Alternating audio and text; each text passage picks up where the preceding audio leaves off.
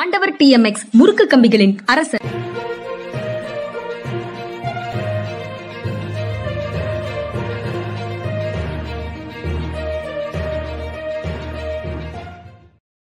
வணக்கம் இது மனிதா மனிதா. சார் வணக்கம் சார். வணக்கம்ங்க வணக்கம். அன்றே ஒரு அரசாணை ஒன்றை பார்த்தோம் சார். ஆனால் அன்னைக்கு பேச முடியாம வேறு ஒரு சப்ஜெக்டை பேசிட்டு மற்ற விஷயங்களா அப்புறம் அப்படின்னு சொல்லி தள்ளி வச்சிட்டோம். அது இப்போ கார்கேயினுடைய கண்டனமாக முதல்ல வெளியில வந்திருக்குது. அதை பற்றி முதல்ல பேசலாம்னு நினைக்கிறேன். பாரதிய ஜனதா கட்சி தலைமையிலான அரசின் கடந்த ஒன்பது ஆண்டு கால சாதனைகளை அந்த உத்தரவை நீங்கள் திரும்ப பெற வேண்டும் அப்படின்னு நரேந்திர மோடிக்கு நேற்று கார்கே காங்கிரஸ் தலைவர் கார்கே வந்து கடிதம் எழுதியிருக்கிறார். அரசு அதிகாரிகளை ஜாயிண்ட் செக்ரட்டரி லெவல்ல இணை செயலர் அதற்கு மேல இருக்கக்கூடிய அதிகாரிகள் எல்லாரையும் வந்து ஒன்பது ஆண்டு கால சாதனைகளை மக்களிடத்துல கொண்டு சேர்க்கக்கூடிய பிரச்சார பீரங்கிகளாக பயன்படுத்துதல் அப்படிங்கிறது அரசு எந்திரத்தை தவறாக பயன்படுத்துறது ஆளுங்கட்சிக்கு சாதகமாக பயன்படுத்துவது அப்படின்னு பொருள்ல வராதா சார்? கண்டிப்பா வரும். நிச்சயமா வரும். அது தவிர இந்த நாலு மாநிலங்களுக்கும் தேர்தல்கள் அறிவிக்கப்பட்டு விட்டன. அப்போ கான்ட்ராக்ட் ரூல்ஸ் வேற வந்திருக்கு இப்போ. அந்த கான்ட்ராக்ட் ரூல்ஸ் படியும் தப்பு அரசு அதிகாரிகள் இப்படி பயன்படுத்துறதும் தப்பு. இப்போ ஒன்பது ஆண்டு கால அரசில் வந்து இப்போ நான் வந்து இதில் வெல்ஃபேர் மினிஸ்டர் இருக்கேன்னு சொல்லி வைங்க. ஜாயின்ட் செக்ரட்டரியாக இருக்கேன்னா ஒன்பது ஆண்டு காலத்தில் இந்த அரசின் இந்த அரசு வந்ததுக்கப்புறம் என்னென்ன சாதனைகள் நிகழ்த்தப்பட்டிருக்கின்றன அல்லது முன்னேற்றம் அடையப்பட்டிருக்கிறதுங்கிற பற்றி என்கிட்ட ரிப்போர்ட் கேட்டால் நான் அதை அரசுக்கு கொடுப்பேன். நான் செயலாளர் கொடுப்பேன். செயலாளர் வந்து அமைச்சர் கொடுப்பாரு. அமைச்சர் அதை தன்னுடைய பிரச்சார யுக்திக்கு பயன்படுத்திக்கலாம். அவங்களுடைய பிரச்சாரங்கள் மூலம் அதை பயன்படுத்திக்கலாம். அவங்களுடைய சொற்பொழிவாளர் மூலமாக ஆனால் அரசு அதிகாரிகள் அங்கே போய் இந்த மாதிரி வந்து பிரச்சாரம் பண்ணிக்கிட்டு இருக்கக்கூடாது இது ரொம்ப ரொம்ப ஜனநாயகத்துக்கு மிகப்பெரிய விரோதமான ஒரு செயல். துணிஞ்சு செய்கிறாங்க மக்களுடைய வரிப்பணத்துல நீங்க கொடுக்குற அதிகாரிகள் கொடுக்குற அந்த பற்ற- சாதனைகளை வச்சு விளம்பரங்களையும் போட்டுக்கலாம். ஆனா இது வந்து அதிகாரிகளையே நேரடியாக களத்துல கட்சிக்காரங்க போய் செய்யற மாதிரி ஒரு பிரச்சாரத்தை செய்ய சொல்ற மாதிரி அந்த சர்க்குலர் அந்த செய்தியை பார்த்தா தெரியுது. ஆமா. இப்போ இவர் சீதாராம் கேசரி அமைச்சராக இருந்தபோது ஒரு ஸ்பீச் ஒன்று கொடுக்க வேண்டியிருந்துச்சு அவர். அந்த ஸ்பீச்சுக்கான மெட்டீரியல்லாம் என்கிட்ட கேட்டாங்க. நான் மெட்டீரியல்லாம் கொடுத்த உடனே அங்கே ஒரு அடிஷனல் பிஎஸ் ஒருத்தர் இருந்தான். அவனுக்கு ஸ்பீச் உருவாக்க தெரியல. அவன் ஸ்பீச்சை நீங்கள் எழுதி கொடுங்கன்னு என்கிட்ட நான் நேரம் செக்ரட்டேரியட்டில் இருந்தேன். டெப்டி டெப்டி செக்ரட்டரியாக இருந்தேன். அப்போ என்கிட்ட கேட்டால் ஸ்பீச்சை நீங்கள் எழுதி கொடுங்கன்னு சொல்லி கேட்டேன் நான் சொன்னேன் ஸ்பீச்சை நான் எழுதி கொடுக்க முடியாது. I don't write political speeches I am a bureaucrat அப்படின்னு சொல்லிட்டேன் நான். சொன்னதுக்கப்புறம் அவருடைய பிஎஸ் முக்தியார் சிங் வந்து அவன் செவன்ட்டி சிக்ஸ் பேட்ச் எனக்கு ஒரு வருஷம் சீனியர் முக்தியார் எனக்கு ஃபோன் பண்ணி இங்கே யாருக்கும் ஸ்பீச் எழுத தெரியல Bala? We know you're an orator எழுத முடியுமாண்ணா I said no I will not be able to write என்னால் இது எழுத முடியாது. உங்களுக்கு ஸ்பீச் ரைட்டர் இங்கே இல்லைன்னா காங்கிரஸில் ஸ்பீச் ரைட்டரே கிடையாதா? நான் மெட்டீரியல் கொடுத்துருக்கேன் என்னுடைய டிபார்ட்மெண்ட்ல இருந்து. நீங்கள் ஸ்பீச் எழுத வேண்டியது உங்கள் பொறுப்பு. நான் எழுத முடியாது அப்படின்ட்டு. ஆனா இங்க தலைகீழா நடக்குதே சார். ஆமாம் இங்கே தலையில நடக்குது. சொன்னோன்னே இவங்களும் கிளம்பி போயிடுவாங்க போல. அரசு உத்தரவிட்டு. உத்தரவு ஒருத்தருக்கு கூட முதுகெலும்பு இல்ல. ஒருத்தருக்கு கூட முதுகெலும்பு இல்ல. இது சொல்லக்கூடாதா? சீனியர் லெவல்ல இல்ல சர்வீஸ் ரூல்ஸ் வந்து அந்த மாதிரி சிவில் சர்வீஸ் சிவில் சர்வன்ஸுக்கான ரூல்ஸ் கான்டாக்ட் ரூல்ஸ் அப்புறம் கவர்மெண்ட் எம்ப்ளாயீஸினுடைய கான்டாக்ட் ரூல்ஸ் இதெல்லாம் பரவலாக அரசியல்ல தலையிடக்கூடாது அரசியல்ல பங்கேற்க கூடாதுன்னெலாம் இருக்கும் அப்படின்னு பரவலாக கேள்விப்பட்டிருக்கோம். ஆனா இது எப்படி சாத்தியமாகுது? மரபுகளை மதிக்கும் போது இது சாத்தியமாகாதுங்க. ஆல் இண்டியா காங்கிரஸ் கமிட்டி ஆஃபீஸில் வந்து ராஜீவ்காந்தி உட்காந்துருந்த போது பிரைம் மினிஸ்டர் இருந்தபோது ரெண்டு அரசு செயலாளர்கள் அங்க போய் ஏதோ அரசு விஷயமா அங்க போய். பார்த்து அவர்கிட்ட டிஸ்கஸ் பண்ணது கடுமையான கண்டனத்துக்கு உள்ளானது அந்நியாரம். எவ்வளவு அவசரம்னாலும் நீங்க எப்படி ஆல் இண்டியா காங்கிரஸ் கமிட்டி இதுக்குள்ள மீட்டிங் உள்ள போகலாம் அப்படி சொல்லி கேள்வி எழுப்பப்பட்டது இவர் வந்து பொதுக்கூட்டத்துக்கு வரும் பொழுது ஜோதிபாசு பொதுக்கூட்டத்துக்கு வரும் பொழுது அந்த பொதுக்கூட்டத்துக்கு வந்து ஆஹ், நாங்க இருப்போம். ஏன்னா லா அண்ட் ஆர்டர் பார்க்கணுங்கிறதுனால டிஸ்ட்ரிக்ட் கலெக்டர் வர மாட்டார் நார்மலா ஆனா அடிஷனல் கலெக்டர் அனுப்புவார். நாங்க இருப்போம் எஸ்பி இருப்பார் லா அண்ட் ஆர்டர் பார்த்துக்கிறதுக்கு. முதல்வருடைய தனிச் செயலர் சில சமயம் வருவார். தனிச் செயலரோ உதவி செயலரோ deputy secretary to the prime minister or secretary to the prime minister வருவாங்க. மற்றபடி யாருமே வரமாட்டாங்க. இதுல வந்து புது ஜில்லா ஒன்று ஆரம்பிக்கணும். நார்த் டுவெண்ட்டி ஃபோர் பர்கானா வந்து புது ஜில்லாவை உருவாக்கணும். அப்படிங்கிற ஃபங்க்ஷனில் வந்து ஹோம் செக்ரட்டரி வந்தார். ஹோம் செக்ரட்டரி வந்தபோது அந்த லோக்கல் எம்எல்ஏ மட்டும் வந்தார் சரல்தேவ் மட்டும் வந்தார் சீஃப் மினிஸ்டர் இருந்தார். சிபிஎம்ல யாருமே கிடையாது அந்த மீட்டிங்ல லோக்கல் எம்எல்ஏ இருந்தார் இவர் இருந்தார் நான் இருந்தேன் ஜோ- இவர் இருந்தார் ஜோ- கிருஷ்ணமூர்த்தி இருந்தார் ஹோம் செக்ரட்டரி தேங்க்ஸ் சொல்றதுக்காக வந்தார் அவர்.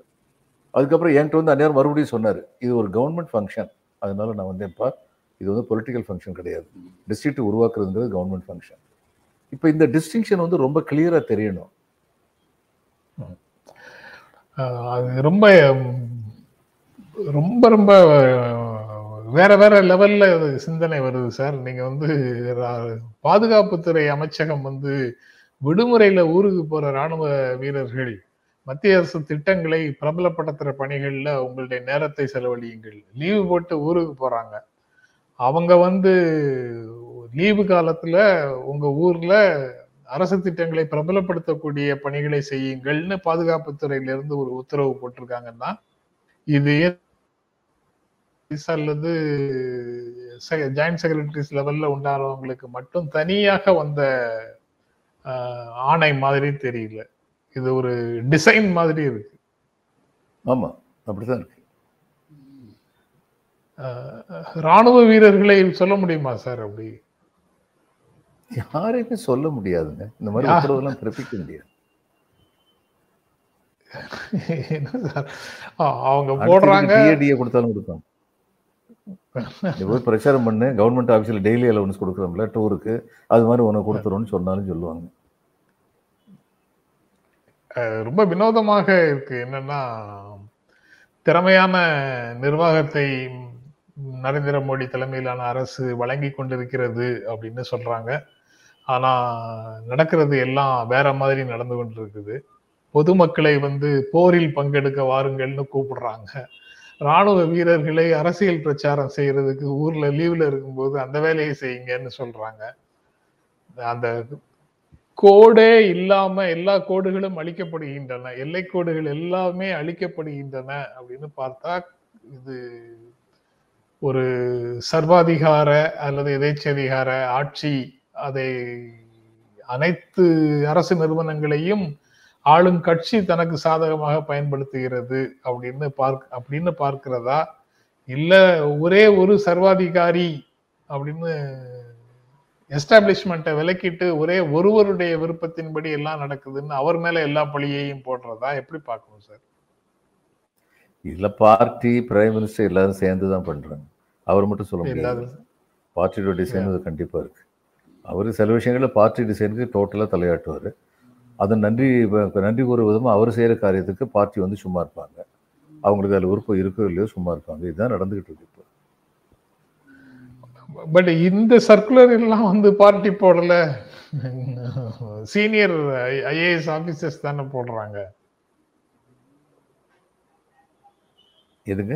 சீனியர் ஐஎஸ் ஆஃபீஸர் இந்த சர்க்குலர் இந்த சர்க்குலர் வந்து பார்ட்டில இருந்து. வரலையே ஆமா.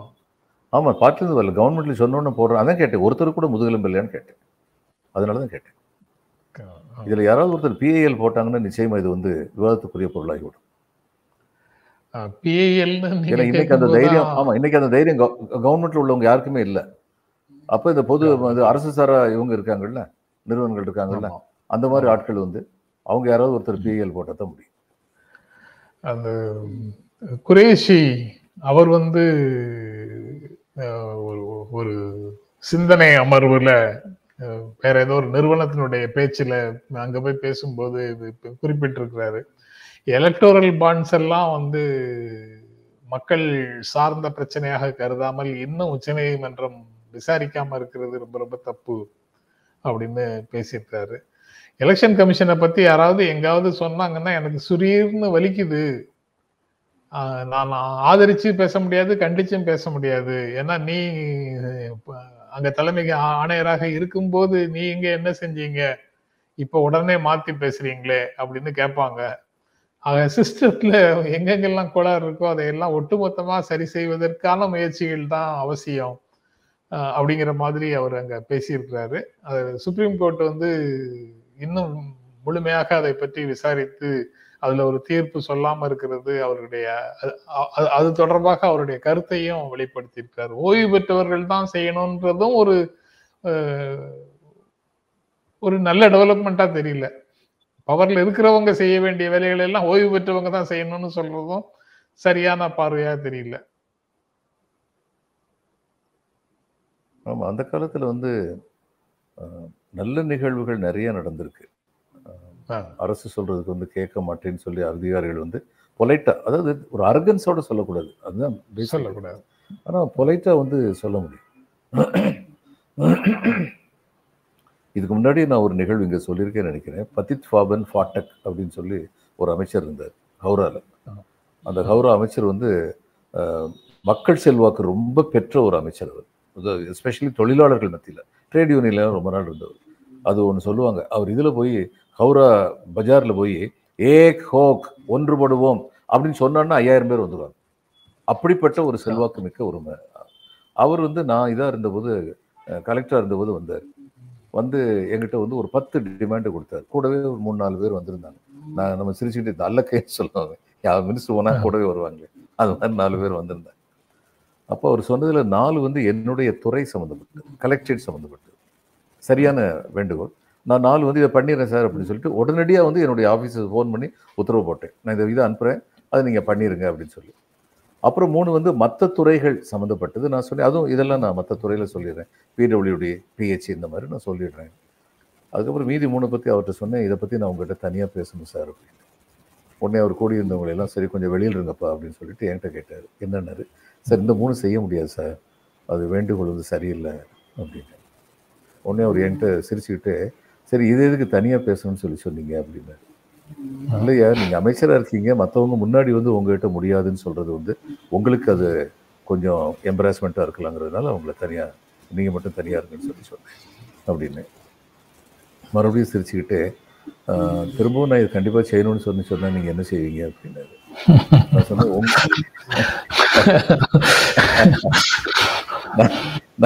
நான்- சொன்னேன் சார் உங்களுக்கு நோ சொல்ற ஒரு தர்ம சங்கடமான சூழ்நிலையை நீங்க எனக்கு உருவாக்கிடக்கூடாது சார். அவருக்கு சிரிப்பு வந்துடுச்சு சரி நாங்க அரசியல்வாதி யார் என்ன கேட்டாலும் உங்ககிட்ட வந்து இதை செய்யுங்கன்னு சொல்லுவோம். நீங்க பார்த்து எதை செய்ய முடியுமோ அதை செய்யுங்க. அதை பத்தி எனக்கு ஒன்றும் அப்ஜெக்ஷன் இல்லை. இப்ப அந்த மூணு பேரையும் வச்சுக்கிட்டு நான் வந்து சார் என்ன சார் இந்த மாதிரி இதெல்லாம் கூட்டு வரீங்க? இதெல்லாம் செய்யக்கூடாது சார்னு சொல்லியிருந்தேன்னா அவருக்கு அது பெருத்த அவமானமா போயிருக்கும். அல்லது மூணு பேர் வச்சுக்கிட்டு கட் அண்ட் ரைட்டா சாரி சார் இதெல்லாம் செய்ய முடியாது சார் அப்படின்னு சொல்லி சொன்னா அதுவும் அவமானமா போயிருக்கும். திரும்ப வந்து அவர் வந்து சிரிச்சுக்கிட்டு என்கிட்ட நான் கண்டிப்பா செய்யணும்னு சொன்னா என்ன செய்வேன்னு சொல்லும்போது அதை எப்படி சார் நீங்க செய்யலாம்? நீங்க எப்படி சார் இப்படிலாம் பேசலாம்? அப்படின்னு சொன்னாலும் அவர் வருத்தப்பட்டிருப்பார். நம்ம சொல்ற ஒரு முறை இருக்கு. அவர் நான் சொன்னோன்னு அவர் ரொம்ப சிரிச்சார்.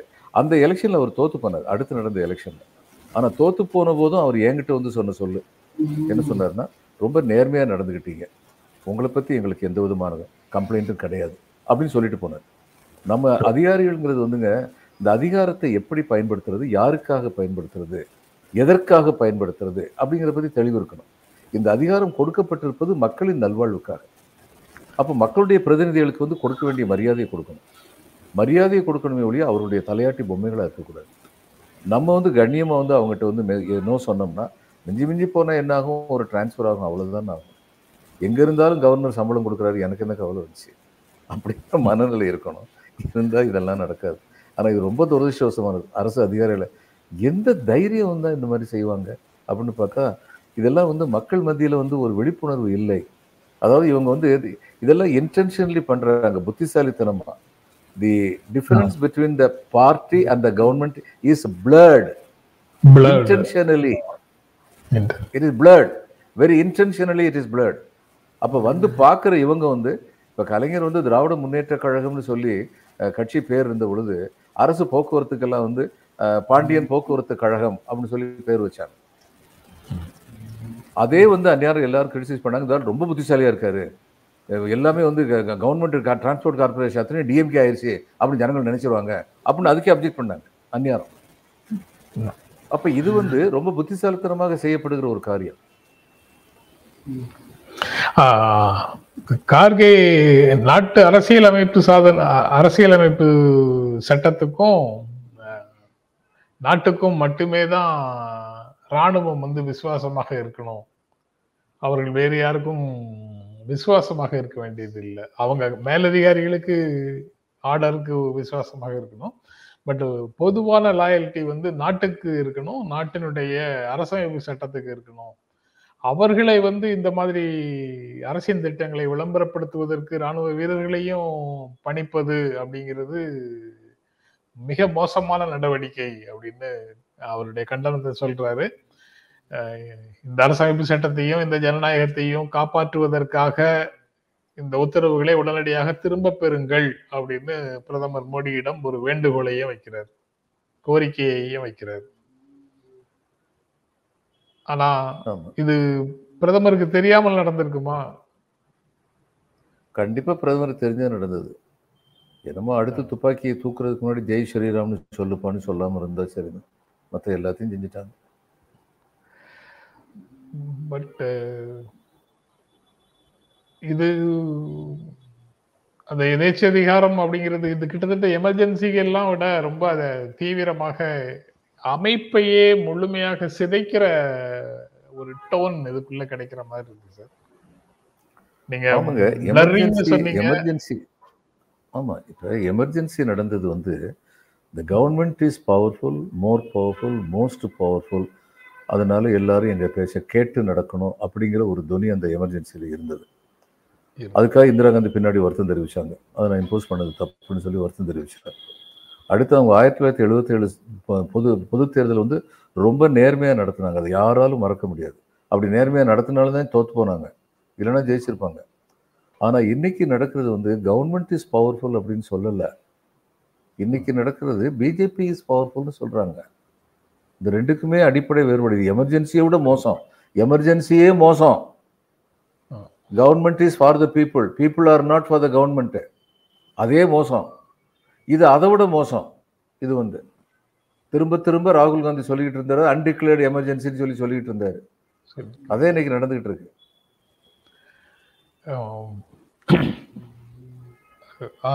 அந்த லெட்டர் பிரதமருக்கு அந்த லெட்டர் போட்டிருக்காரு சார் அதோட அந்த விஷயத்த விட்டுறேன் சார். சிறுபான்மையினர் மேல திடீரென்று அதிமுக காட்டுகின்ற பாசம் இது வந்து நாடாளுமன்ற தேர்தலுக்காக நாடகம் ஆடுகிறார் இபிஎஸ். முதலமைச்சர் ஸ்டாலின் வந்து குற்றச்சாட்டை முன்வைக்கிறாரு. நீட் தேர்வு வந்து நீட் தேர்வு பிரச்சனையில கையெழுத்து இயக்கம் நடத்துறது ஒரு நாடகம் அப்படின்னு எடப்பாடி பழனிசாமி சொல்றாரு. இரண்டு தரப்பும் பரஸ்பரம் இன்னொரு தரப்பை நாடகம் ஆடுகிறார்கள் அப்படிங்கிற குற்றச்சாட்டை முன்வைக்கிறாங்க. இதுல நீட் தொடர்பான விஷயங்கள் எல்லாம் உள்ளங்கை நெல்லிக்கனி அப்படின்னு சொல்ற மாதிரியான விஷயம் எல்லாமே யாரிடம் அதிகாரம் இருக்கிறது? யார் அதை செய்ய வேண்டும்? செய்ய முடியாத செய்ய செய்ய வைக்க முடியாத நிலையில் இருக்கக்கூடியவர்கள் கையெழுத்து கோரிக்கை போன்ற விஷயங்களை இயல்பாக எடுப்பார்கள். தேவைப்பட்டால் ஜல்லிக்கட்டு மாதிரி போராட்டத்தையும் நடத்துவார்கள் அப்படிங்கிறது அந்த ப்ராசஸ் எல்லாத்தையும் தனியாக அவங்க வந்து செஞ்சிட்டு இருக்கிறாங்க அது அதுல நாடகத்தன்மை என்ன இருக்கு அப்படிங்கிறது தெரியல. உள்ளொன்று வைத்து புறமொன்று செய்யக்கூடிய பணி என்ன இருக்குன்னு தெரியல சார். ஆனா சிறுபான்மையினர் சிறுபான்மையினர் மீது திடீர் பாசம் அப்படிங்கிறது ட்ராக் ரெக்கார்டு வந்து நாடாளுமன்றத்துல கடந்த ஐந்து ஆண்டுகள்ல என்னென்னலாம் நடந்திருக்குது அப்படிங்கிறது பற்றி ட்ராக் ரெக்கார்டு இருக்கு. அதனால முதலமைச்சர் ஸ்டாலின் அதை சொல்றாரு. இது ரெண்டு பேரும் இதுக்கு நமது நண்பர்கள் பொதுவில் இருக்கக்கூடிய நண்பர்கள் இருக்காங்கல்ல அவங்க என்ன சொல்லுவாங்கன்னா எல்லாருமே ஒரு எலெக்ஷன் நேரத்துல டிராமா போடுவாங்க அப்படின்னு எல்லாத்தையும் பொதுவாக்கி சொல்லிட்டு தள்ளி போயிடுவாங்க சார். நீங்க எப்படி பாக்குறீங்க? எல்லாரும் ஓரளவுக்கு ட்ராமா போடுவாங்க. அது நிஜம்தான். எல்லா அரசியல் கட்சிகளுமே ஓரளவுக்கு ட்ராமா போடுவாங்க. கரிபி ஹட்டாவுன்னு சொல்லி சொன்னாங்க வறுமை ஒழிப்புன்னு சொல்லி சொல்லியே ஒரு தேர்தலில் முக்கியமான கோஷமாக வச்சு இந்திரா காந்தி ஜெயிச்சாங்க. அவங்களால வறுமை ஒழிக்க முடிஞ்சுதான் வறுமை ஒழிக்கிறதுக்கான ஸ்டெப் எடுத்தாங்க சின்சியராக எடுத்தாங்க. அதில் சந்தேகம் இல்லை. ஆனால் முற்று முழுக்க வறுமையை அவனால் ஒழிக்க முடிஞ்சதா அப்படின்னா இல்லை. ஆனால் இதில் என்னென்னா வறுமை ஒழிப்புன்னு அவங்க சொல்லும்போது வறுமை ஒழிப்புன்னு சொல்லிட்டு வறுமை ஒழிப்புக்கு எதிரான காரியங்கள் அவங்க ஈடுபடல. தேவர் நாட் ஹிப்போக்ரட்ஸ் இது ரொம்ப முக்கியமான ஒரு பாயிண்ட் கொஞ்சம் எக்ஸாகரேட்டடாக சொன்னாலுமே சொன்னதில் வந்து சென்சியாரிட்டி இருந்தது அப்படிங்கிறது உண்மை. அதே மாதிரி நீட்டை நாங்கள் வந்த உடனேயே ஒழித்து விடுவோம் அப்படின்னு இவங்க சொல்லும் பொழுது அது வந்த உடனே ஒழிக்கிறதுக்கான அதிகாரம் இவங்களுக்கு இல்லைன்னா கூட அதை செய்யணுங்கிற ஆர்வம் இவங்களுக்கு இருந்துச்சுங்கிறதுல சந்தேகம் கிடையாது. திராவிட முன்னேற்ற கிடையாது. இப்ப திரும்ப திரும்ப இந்த பழைய இது பழைய வரலாறு பழைய வரலாறு நீங்க கவர்மெண்ட்ல இருந்தீங்க அந்நியார் என்ன பண்ணீங்க இப்ப என்ன பண்ணீங்க எல்லாம் அதிமுக கேட்கறது போல ஏன் அதிமுக இந்த லைன் எடுக்கக்கூடாது? நீங்க ரொம்ப தப்பு பண்ணியிருக்கீங்க நீட் விவகாரத்துல திராவிட முன்னேற்ற கழகத்தை பார்த்து. நீங்க ரொம்ப தப்பு பண்ணியிருக்கீங்க நீட் விவகாரத்துல. ஆனாலும் பரவாயில்ல நீட் வந்து போக வேண்டியதுதான். நம்ம எல்லாரும் சேர்ந்து ஒண்ணா போராடுவோம். அப்படிங்கிற வார்த்தை அவங்களால ஏன் சொல்ல முடியல? ஏன்னா அவங்க அரசியல் பண்ணுறாங்க அவங்க அரசியல் பண்ணுறது திமுகவை குறை சொல்லிக்கிட்டே இருக்கணும் அப்படிங்கிறதுக்காக மட்டும் அரசியல் பண்ணுறாங்க இப்போ இதில் வந்து ம- கொ- கொரோனா சமயத்தில் வந்து இவர் சொன்ன ஸ்டாலின் எதிர்க்கட்சி தலைவர் இருந்தபோது சொன்னார் இந்த எங்களையும் கூப்பிட்டுக்கு உங்களுடைய மீட்டிங்கில் நாங்களும் பொதுமக்களை பார்க்குறோம்ல பிரச்சனை என்ன இருக்குன்னு தெரியும்னதுக்கு இவர் பழனிசாமி என்ன சொன்னார் அவர் எதிர்க்கட்சி தலைவர் டாக்டரா அப்படின்னு சொல்லி கேட்டார். இது இதை விட கீழ்த்தரமான ஒரு அப்சர்வேஷன் இருக்க முடியாது ஒரு அரசியல் தலைவருக்கு. ஆனால் ஸ்டாலின் முதல்வர் ஆனதுக்கப்புறம் என்ன செஞ்சார் இவரை கூப்பிட்டாரு பழனிசாமி கூப்பிட்டாரு எதிர்க்கட்சி தலைவரையும் கூப்பிட்டு தான் மீட்டிங் நடத்தினார். இப்ப ரெண்டு பேருடைய போக்கையை நீங்க பாத்தீங்கன்னா இவங்க வந்து இன்க்ளூசிவ் அப்படிங்கிற இன்க்ளூசிவ் டெவலப்மெண்ட் மட்டும் இல்லை. இன்க்ளூசிவ்னஸ் இன் கவர்னன்ஸ் அப்படிங்கிறதையும் பாக்குறாங்க டிஎம்கே அதுல சந்தேகம் கிடையாது. அப்படி டிஎம்கே பார்க்காம இருந்தா நான் வந்து கிரிட்டிசைஸ் பண்ணுவேன். நிச்சயமா கிரிட்டிசைஸ் பண்ணுவேன். ஆனா அவங்க பாக்குறாங்க அதுல எந்த விதமான சந்தேகம் கிடையாது. இவங்க அரசியல் மட்டும் பண்றாங்க. அதிமுக வந்து இன்னைக்கு பண்றது பச்சோந்தித்தனமான அரசியல். இவங்க தான் பெருசா சிறுபான்மையினர் வந்து காப்பாத்தி விட்டாங்களா? பார்லிமெண்ட்ல போய் நின்று பார்லிமெண்ட்ல வந்து அவங்க பண்ண அத்தனை தப்பு தப்பான சட்டங்கள் என்று பொதுவாக கருதப்படுகின்ற பல சட்டங்களுக்கு இவங்க ஆதரவு தானே கொடுத்தாங்க. எஸ்ஆர்பி வந்து எனக்கு வந்து இவர் அமைச்சராக இருந்தார். நான் ஒரு தனி செயலராக இருந்தேன். இன்னைக்கு அவர். அதிமுகவில் இருக்காரு. இவ இதுல வந்து இந்த சட்டத்துக்கு வந்து அவர் வந்து எதிர்த்து பேசினார். ராஜ்யசபால இந்த சட்டம் எதிர்த்து பேசினார் அவர். எதிர்த்து பேசணும்னு அது என்னன்னு விசாரிப்போம் அப்படின்னு சொன்னாங்க. நான் அவர்கிட்ட கேட்டேன் எதிர்த்து பேசிட்டு ஏன் ஓட்டு போட்டீங்க அப்படின்னு. என் மனசாட்சிக்காக எதிர்த்து பேசினேன் என் கட்சி கட்டுப்பாட்டுக்காக ஓட்டு போட்டேன் அப்படின்னாரு. இதுதான் உண்மை. கட்சி கட்டுப்பாடு என்ன சொல்லிச்சு அவங்க கிட்ட நீங்க வந்து இந்த இது இந்த இது சட்டத்தை ஆதரிச்சு ஓட்டு போடுங்கன்னு சொல்லிச்சு அந்த கட்சி. இவங்களா நீ பேசுறாங்க? சிஏ பத்தி என்ன சொன்னாங்க? சிஏல வந்து தமிழ்நாட்டில் உள்ள ஒரு முஸ்லீமாவது பாதிக்கப்படுறாரான்னு கேட்டாரு இவரு. கேட்டாரு.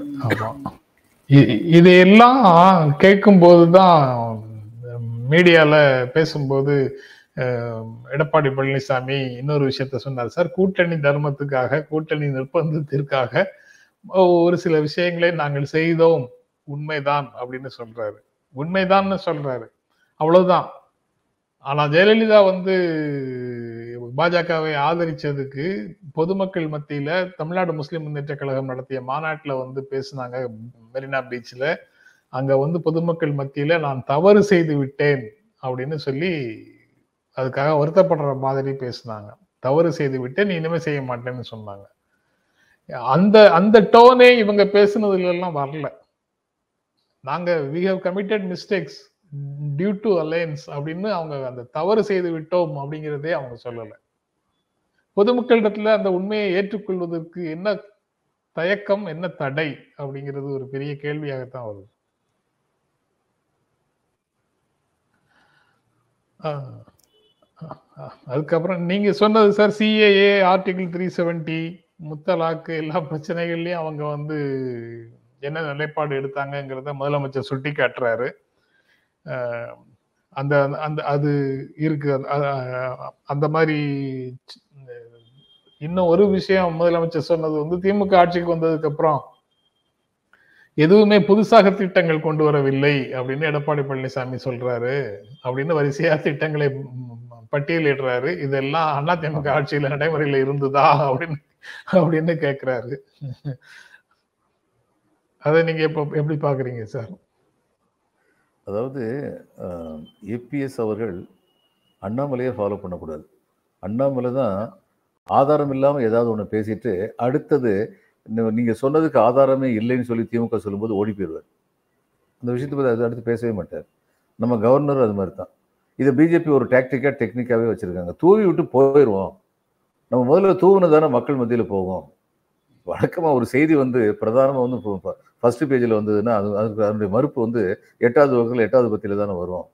அப்படிங்கிற மாதிரி நினச்சிக்கிட்டு அவங்க ஃபங்க்ஷன் பண்ணுறாங்க இப்போ இவரும் அதையே ஏன் ஃபாலோ பண்ணுறாரு எனக்கு தெரியல. அதையே தான் ஃபாலோ பண்ணுறாரு இவர். எல்லா திட்டமுமே வந்து அதிமுக தான் கொண்டு வந்துச்சு அப்படின்னு சொல்லி சொல்கிறாரு அதுக்கு முதல்வர் நல்ல பதில் சொல்லியிருக்காரு. இப்போ இபிஎஸ் வந்து இந்த முதல்வருடைய பதிலுக்கு அவர் பதில் சொல்லணும். அப்போ மக்கள் மத்தியில் ஒரு மரியாதை வரும். அல்லது இவருக்கு ஒரு தெளிவு வரணும் இனிமே இப்படிலாம் நம்ம வந்து எதை வேணாலும் பேசிடக்கூடாது அப்படின்னு சொல்லி. திரும்ப இன்னொரு மீட்டிங்ல போய் பேசும்போது இன்னொரு இடத்துல பேசும்போது திமுக ஆட்சிக்கு வந்து எல்லாமே பழைய அண்ணா திமுக திட்டங்களை தான் செயல்படுத்துது. எங்க திட்டங்களுக்கு ஸ்டிக்கர் ஒட்டுறாங்க அப்படின்னு தான் அவங்களுடைய மொழியில சொல்லுவாங்க சார். இந்த இப்ப சிஎம் பேசுன பேச்சுக்கான பேச்சுல இருந்து பதிலுக்கு பதில் சொல்ற அந்த ட்ரெண்டுக்கே போக மாட்டாங்க. அவங்க சொன்னதையே தான் திரும்ப சொல்லிட்டு இருக்கிறாங்க. சொல்லிட்டு இருக்கிறாங்க. அப்படிதான் நடக்குது. இதே நம்ம தலை அவர் எடப்பாடி பழனிசாமி பொதுக்கூட்டங்கள்ல பேசுறாருன்னு இல்ல. அவரை ஆதரிச்சு பேசக்கூடியவர்கள் தொலைக்காட்சி விவாதங்களுக்கு வந்தாலும் இப்படிதான் பேசுறாங்க. மறுபடியும் மறுபடியும் சொன்னதையே தான் சொல்றாங்க. பதிலுக்கு பதில் சொல்றதே இல்ல. எல்லாம் கோயபல் சத்துவம் தான். ஒரு பொய்யை திரும்ப திரும்ப திரும்ப திரும்ப திரும்ப திரும்ப சொல்லிக் கொண்டிருந்தால் மக்கள் அதை உண்மை என்று நம்ப துவங்கி விடுவார்கள்னு சொன்னார்ல. அதுதான். சிஎம் முதலமைச்சர் சொல்லியிருக்கிறதுல வந்து மகளிருக்கான ஆயிரம் ரூபாய் இந்த உரிமை தொகை பெண்களுக்கான இலவச பேருந்து பள்ளிகளில் காலை சிற்றுண்டி புதுமை பெண் திட்டத்துல மாணவிகளுக்கு ஆயிரம் ரூபாய். இதெல்லாம் வந்து பாப்புலராக பெண்கள் தொடர்பாக குழந்தைகள் தொடர்பாக இருக்கிற பாப்புலரான ஸ்கீம்ஸ் அதை அவர் சுட்டி காட்டுறாரு அது தவிர பாப்புலராக மக்கள் மத்தியில போகாம செக்ஷன் செக்ஷனாக பலன் தரக்கூடிய விஷயங்களையும் ஒரு சில விஷயங்களை அவர் சுட்டி காட்டியிருக்காரு சார். மாணவர்களுடைய முன்னேற்றத்துக்காக நான் முதல்வன் திட்டம் இல்லம் தேடி கல்வி திட்டம் அப்புறம் மக்கள் மக்களை தேடி மருத்துவம் அந்த திட்டம் அப்புறம் மாபெரும் தமிழ் கனவு திட்டம். பெரியார் அம்பேத்கர் அரு வள்ளலார் மகாகவி பாரதி இவங்களுக்கான விழாக்களை அரசு நடத்திட்டு இருக்கிறது இப்படி முக்கியமான ஏரியாக்களையும் அவர் சுட்டிக்காட்டி பேசியிருக்கிறார். இது இந்த மாதிரி விஷயங்கள் பெரும்பாலும் மக்கள் மத்தியில் அவ்வளவு தூரம் முக்கியத்துவம் பெறாமல் போகின்றனவா அப்படிங்கிற கேள்வியும் அதுக்குள்ள வருது சார். வேல்யூஸ் சம்பந்தப்பட்ட விஷயம்.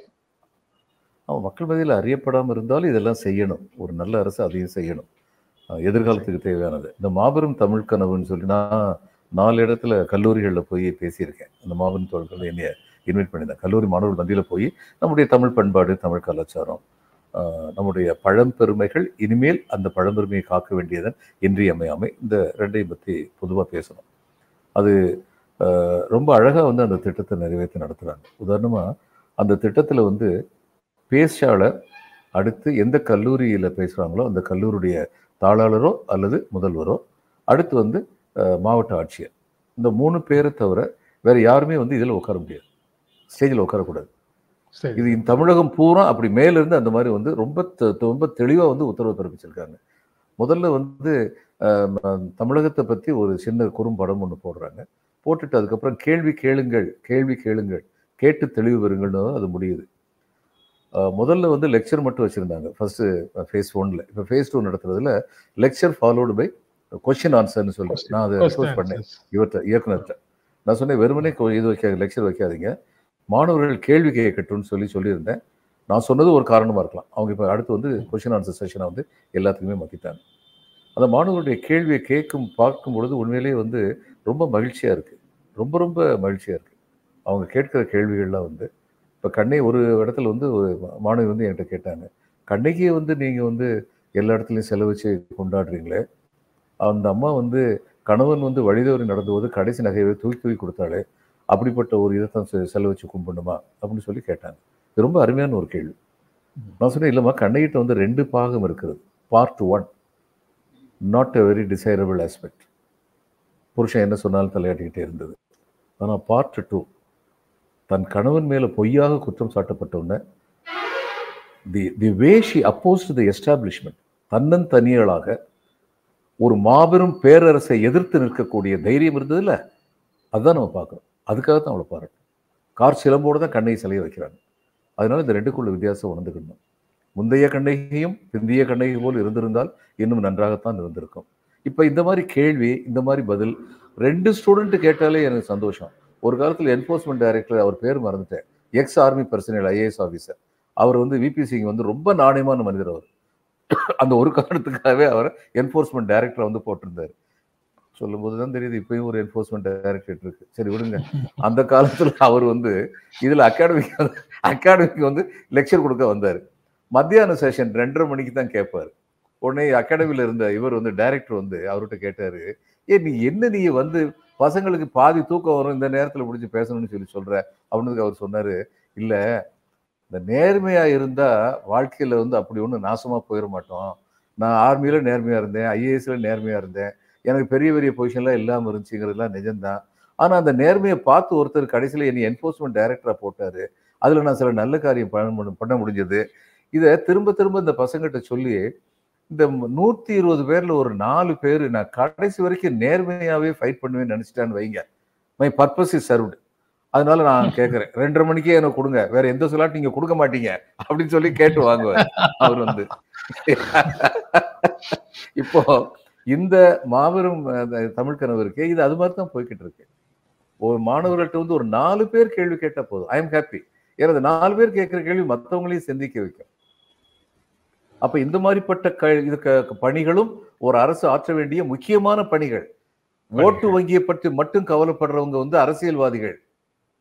ஆனால் நாட்டு நலனை பற்றி க- கவலைப்படுபவர்கள் they are statesmen we need statesmen today எதிர்கால தலைமுறையினுடைய எதிர்காலத்தை பற்றி கவலைப்படுவாங்க. ஸ்டேட்ஸ்மேன் ரைட் சார் ரொம்ப நன்றி சார் வண- வணக்கம் சார் ரொம்ப நன்றி. நாளைக்கும் தொடர்ந்து பேசுவோம் சார். வணக்கம் சார். வணக்கம். கண்டிப்பா நண்பர்களே உங்களுக்கும் எங்கள் அன்பும் நன்றியும். மீண்டும் சந்திப்போம். நன்றி வணக்கம்.